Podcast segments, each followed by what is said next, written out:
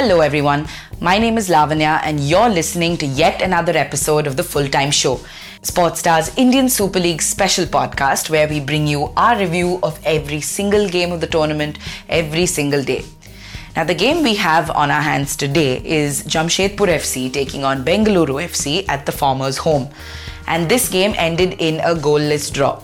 Now, usually with goalless draws, one would think that okay, maybe there's not too much action to discuss, but this game was the opposite of any such thought because the goalkeepers, both uh, Gurpreet Singh Sandhu and Subrata Paul, took center stage in this game.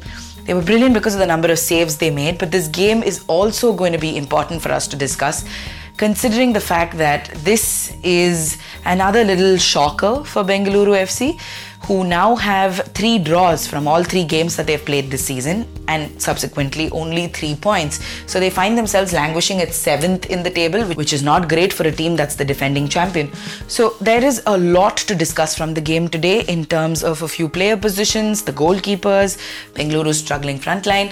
Uh, Mansi is waiting to sort of complain about why and how Bengaluru is not managing those perfect finishes to find the back of the net. Anyway, let's just get straight to the analysis of the game.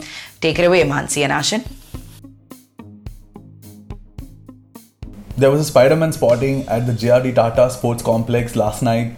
Bengaluru FC just couldn't find their way past Subrata Paul between the sticks in Jamshedpur's goal. This is Aashin Prasad and with me is Mansi Patak. Hi Mansi. Hi Aashin, hello everyone. So Bengaluru FC, the defending champion, have played thrice now and they have come back with only one point each in all three matches. Jamshedpur with this draw uh, still retain the top spot with seven points.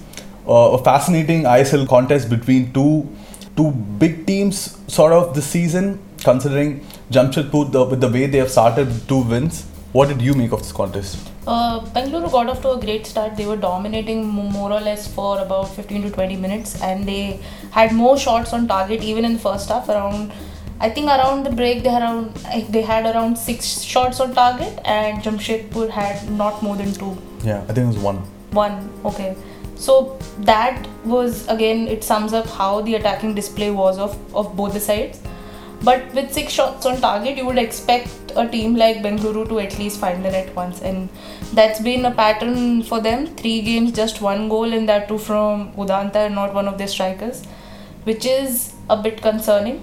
But Uh, what is going wrong there? They have Sunil Chhetri, who is India's top striker, and they have gotten this uh, new Spanish forward, Manuel Onwu. Mm-hmm. He hasn't been able to even get a shot on target so far. I I, think, think- he just got one today. Yeah, so he had his first shot, first short, if I'm not wrong, today. That is in his third match, which is Of his quite, season, wow. Of his season, which is quite worrying. And Chhetri too wasn't involved on Sunday, and also he hasn't scored yet. I tweeted a similar thing on Twitter, and one of the fans pointed it out that you also have to say that Bengaluru has just conceded one goal. Yeah. But when you talk of a side like Bengaluru, which is known for its attacking football, if there's going to be only one goal, I think that is the bigger talking point than seeing the one goal that they've conceded.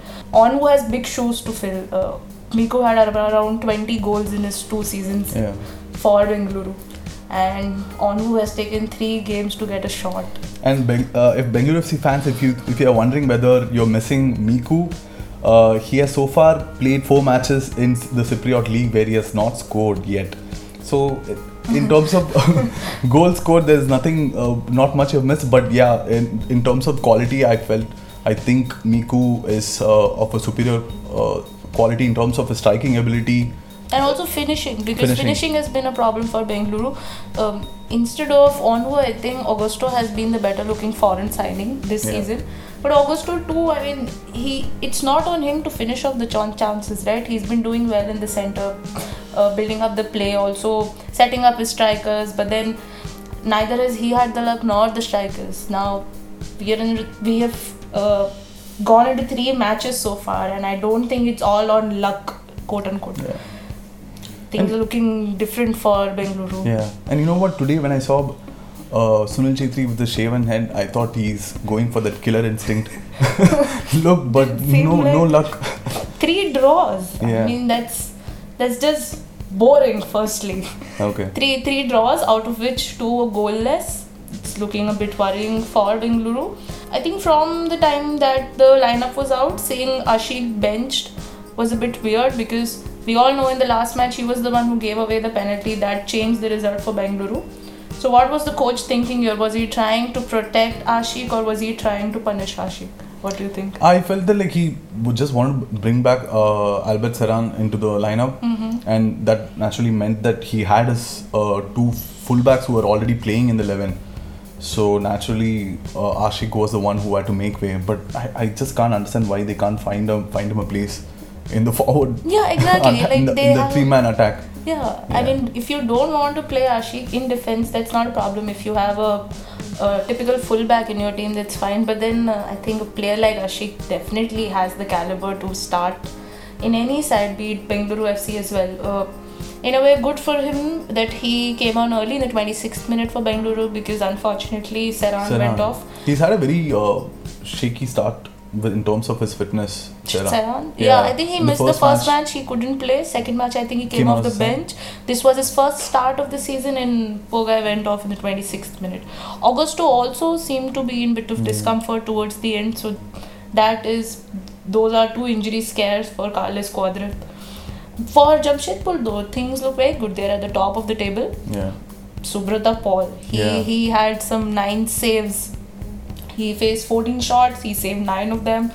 you have your uh, current India number one on one end of the pitch, and you have your former India number one at the other end, and i- i- and in, in the, at the and at the end of the night you had Subrata, the f- former in a uh, war horse kind of a sense. He came out on top with the number of saves he made. Like some of the, uh, I think the particular one which impressed me was the one he made against Ashique Kuruniyan when he came charging down. Yeah. He just like threw himself in I think it was with one arm. Yeah. It was with one arm, and his reflexes are great. Gurpreet too had a good game between the sticks, but then obviously you have to give more credit here to Subrata because he is the one who faced more shots. yeah. He's the one because of whom they kept a clean sheet. So a very good result for them. Would would we could we say that like Bengaluru's finishing has been poor? It's not that like they haven't created chances. Mm-hmm. If they, you have had nine shots on goal, that means that they are doing something right. It's just the finishing has been lacking. Maybe it comes down to the point that their new striker is not as well because he's playing in the number Yeah. nine role and he's not finishing off the chances. He's, he, it does, he doesn't seem like the traditional striker of the ilk of Miku. He's someone who holds off the ball and like get, gets involved in play. Like because he never gets into any goal scoring uh, situations. So it's a pretty weird so who is going to finish off the chances for I them felt then? Chhetri because like I thought Onwu was someone who who seems like a very selfless uh, kind of a striker. Mm-hmm. So I thought he will be bringing in like say Chhetri and Udanta into play, which in in some sense he, they have done, but it still hasn't clicked for them. It was an end-to-end game between two high-quality sides. What would you pick out as the moment from this contest? a game that ended 0-0 you don't really have like a I- i mean in any other match you would have gone for a goal or any uh, brilliant effort. I think here although it was not quite on target uh, Farukh Choudhary's overhead kick was great. He didn't quite connect it with his Yeah. foot. I think it fell on his shin rather. But then that was a pretty good effort. It was quite courageous i think. And also it got the crowd and everybody else entertained. So that was good. Which Okay. was your standout moment of the match? A number of instances where so uh, Subrata like he kept like denying uh, Bengaluru so that in itself was a turning point where Bengaluru was were getting frustrated so I wouldn't say a particular moment but I put together like a few moments together and then call it a super moment So that was all from our review of this match. Next up, we're going to have two days of break in the ISL. However, we are going to have new voices on our panel. so is that it for us until for, for another month one month Thanks for the memories. Time to say goodbye. Yes. To be honest, I just want to say that this is going to be a sad moment for me because I've had so much fun doing this podcast with my colleagues Mansi and Suhith in this last few weeks. Mansi, do you feel that way too? Maybe. I'll be honest. It's Thanks- hectic thanks to for do. your- it's hectic honesty. to do it immediately after the match. Apart from that, it was good. Uh, getting to know what your perspectives and Suit's perspectives on the game and gathering some insights from you guys as well. Thanks for tuning in, guys, and you will hear from us sooner than later. Bye bye. Bye, guys. So that's all we have time for in this episode of the full time show. The next two days are going to be break days in the ISL as there are no games on Monday and Tuesday. So make sure you guys get enough rest as well before we come back for footballing action from Wednesday again. Hyderabad FC will take on Northeast United at the Gachibowli Stadium. So there's a lot to look forward to there because we're going back to a really energetic Hyderabad crowd. And uh, it'll be fun to see how resurgent sort of Hyderabad squad takes on a seasoned Northeast outfit who are just looking for an opportunity to get back into their winning ways. So that'll be a fun game to watch out for. But like Aashin and Mansi mentioned, there will be a change of guard in our studio. Uh, so we're going to have a fresh set of voices who are going to be bringing you these games every evening from Wednesday. So make sure you join us for that. It's going to be fun, I can promise you that. Um, and if you want to keep up with the full time show, all you need to do is go over to whichever platform it is that you listen to your podcasts on.